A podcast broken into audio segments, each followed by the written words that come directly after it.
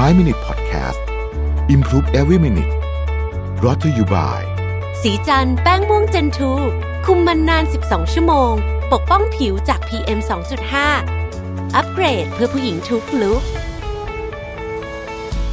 สวัสดีครับ 5 minutes นะครับ แล้วเราเดินทางมาถึงตอนสุดท้ายของหนังสือเรื่อง The Sweet Spot โดย Catherine Carter นะครับ หนังสือที่แปลโดยสำนักพิมพ์วีเลนจุดแห่งความสำเร็จที่แรงต้านเป็นศูนย์นะครับ ในตอนสุดท้ายนี้ผมอยากจะพูดถึงเรื่องของการไล่ล่าหาความหมาย หนังสือพูดถึงประเด็นนี้บอกว่าความสุขและประสิทธิภาพของเราได้รับผลกระทบอย่างมหาศาล จากความหมายทางสังคม ที่เรามอบให้กับสิ่งที่เราทำหรืออีกในหนึ่งคือความเชื่อที่ว่าสิ่งที่เราทำมีประโยชน์ต่อผู้อื่น ในการศึกษาชุดหนึ่งของอดัมแกรนนะครับนักเขียนแล้วก็อาจารย์นักเขียนชื่อดังนะครับแล้วก็อาจารย์ที่ที่เป็นที่รู้จักกันเป็นอย่างดีเนี่ย พิสูจน์ได้เห็นว่าการแสดงให้ผู้คนเห็นว่างานของพวกเขานั้นมีส่วนช่วยผู้อื่น ไม่เพียงทำให้เขามีความสุขกับงานมากขึ้น แต่ยังช่วยพวกเขาทุ่มเทกับงานและประสบความสำเร็จมากขึ้นด้วย กรณีนี้เป็นกรณีศึกษาที่โด่งดังมากนะครับ ต้องเล่า background แบบนี้ก่อน คือมหาวิทยาลัยในสหรัฐอเมริกาเนี่ยพึ่งพาตัวเงินบริจาคเยอะนะครับอย่างมหาวิทยาลัยฮาร์วาร์ดเนี่ยปีหนึ่งมีเงินบริจาคเป็นพันล้านเหรียญนะฮะเยอะมากๆเลยนะฮะดังนั้นเนี่ยเรื่องเงินบริจาคจึงเป็นรายได้หลักอันหนึ่งนะครับ แต่ว่าเราลองนึกภาพของคนที่เป็นคนที่เป็นพนักงานที่ต้องโทรศัพท์ไประดมทุนนะขอเงินนะฮะมันเป็นอาชีพที่ไม่ค่อยสนุกเท่าไหร่นะฮะไม่ว่าคุณจะโทรไปขอเงิน ใครก็ตามเนี่ยยังไงก็มันก็นะมันเป็นอาชีพที่ค่อนข้างเหนื่อยเลยแหละนะครับ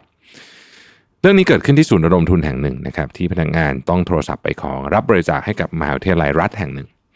คนที่เคยโทรศัพท์ไปขายของเนี่ยจะรู้ว่างานนี้เนี่ยเหนื่อยมากที่ผมบอกนะครับยากมากๆเลยบ่อยครั้งที่ผู้รับสายมักรำคาญ และอาจหยาบคายมากด้วยซ้ำเนี่ยนะฮะกดกดตัดสายทิ้งอะไรต่างๆ ก็มีพนักงานต้องอดทน กับการถูกปฏิเสธทางโทรศัพท์อยู่บ่อยๆแถมขวัญและกำลังใจในการทำงาน ก็ยังแย่ค่าจ้างก็ต่ำนะฮะจึงไม่แปลกใจที่คนทำงานในแผนกนี้จะไม่มีความสุขแล้วก็ต้องใช้คำว่า moral ต่ำเลย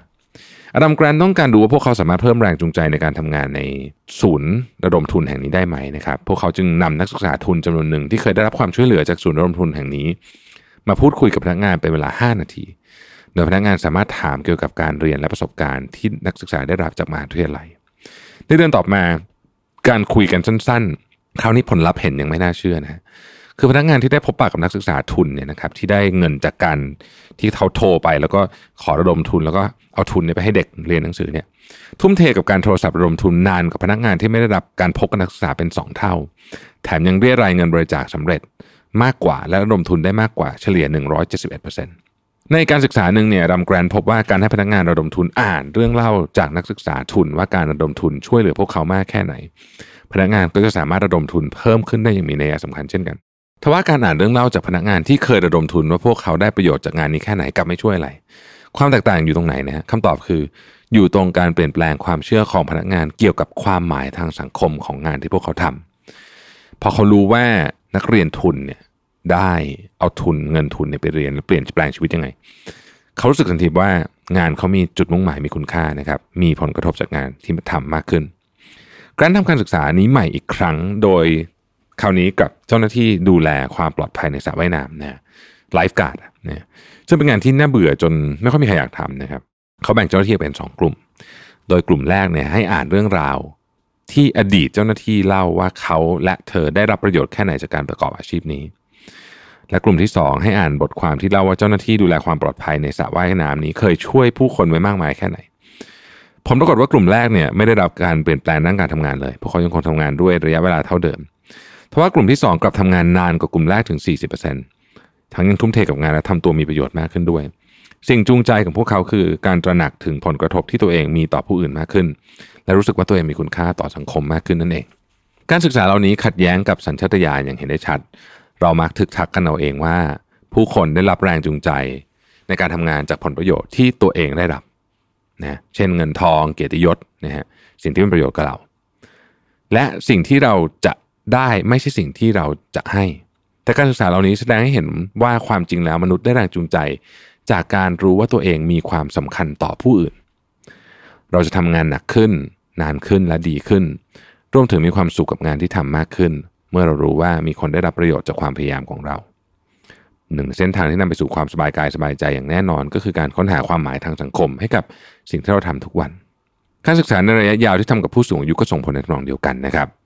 ผู้สูงอายุที่สามารถช่วยเหลือหลานๆที่โตเป็นผู้ใหญ่ได้ เช่น ช่วยเรื่องงานบ้าน ช่วยเรื่องการเดินทาง เรื่องการงาน การเงินคำแนะนำต่างๆ นานาเหล่านี้ จะมีอาการซึมเศร้าน้อยกว่าผู้สูงอายุที่รับแต่ความช่วยเหลือจากหลานๆอย่างมีนัยยะสำคัญ ดังนั้นการปรับเปลี่ยนขั้นสุดท้าย หรืออาจจะเรียกว่าเป็นบทสรุปของหนังสือเล่มนี้ก็คือ การเปลี่ยนจากโลกอันคับแคบของการหมกมุ่นอยู่กับตัวเอง ไปสู่โลกอันกว้างใหญ่ของการมีความสัมพันธ์กับผู้อื่นอย่างแท้จริงนะครับ ดังที่แกรรี่บรอยบอกไว้ว่านี่คือการปรับเปลี่ยนความหมายของชีวิตและความเชื่อเกี่ยวกับตัวเองสิ่งสำคัญในชีวิตล้วนมาจากความสัมพันธ์ที่เรามีต่อผู้อื่นและการเป็นผู้ให้ อาจารย์สตินเดอร์ดิมานนะครับอาจารย์ด้านบริหารจัดการและเป็นผู้เขียนหนังสือเรื่อง Seven Habits of Highly Fulfilled People เนี่ยนะครับบอกว่าความสำเร็จเป็นเรื่องของการได้รับความหมายของชีวิตเป็นเรื่องของการให้ เราหาเลี้ยงชีพจากสิ่งที่เราได้มา เราสร้างชีวิตจากสิ่งที่เราให้ไป การค้นพบจังหวะชีวิตที่ลงตัว เป็นเรื่องของการค้นหาความหมายของสิ่งที่เราจะทำเองขอบคุณที่ติดตาม 5 minutes นะครับ และขอบคุณหนังสือเรื่อง The Sweet Spot ด้วยนะครับ สวัสดีครับ 5 Minute Podcast Improve Every Minute Presented by สีจันแป้งม่วงเจนทู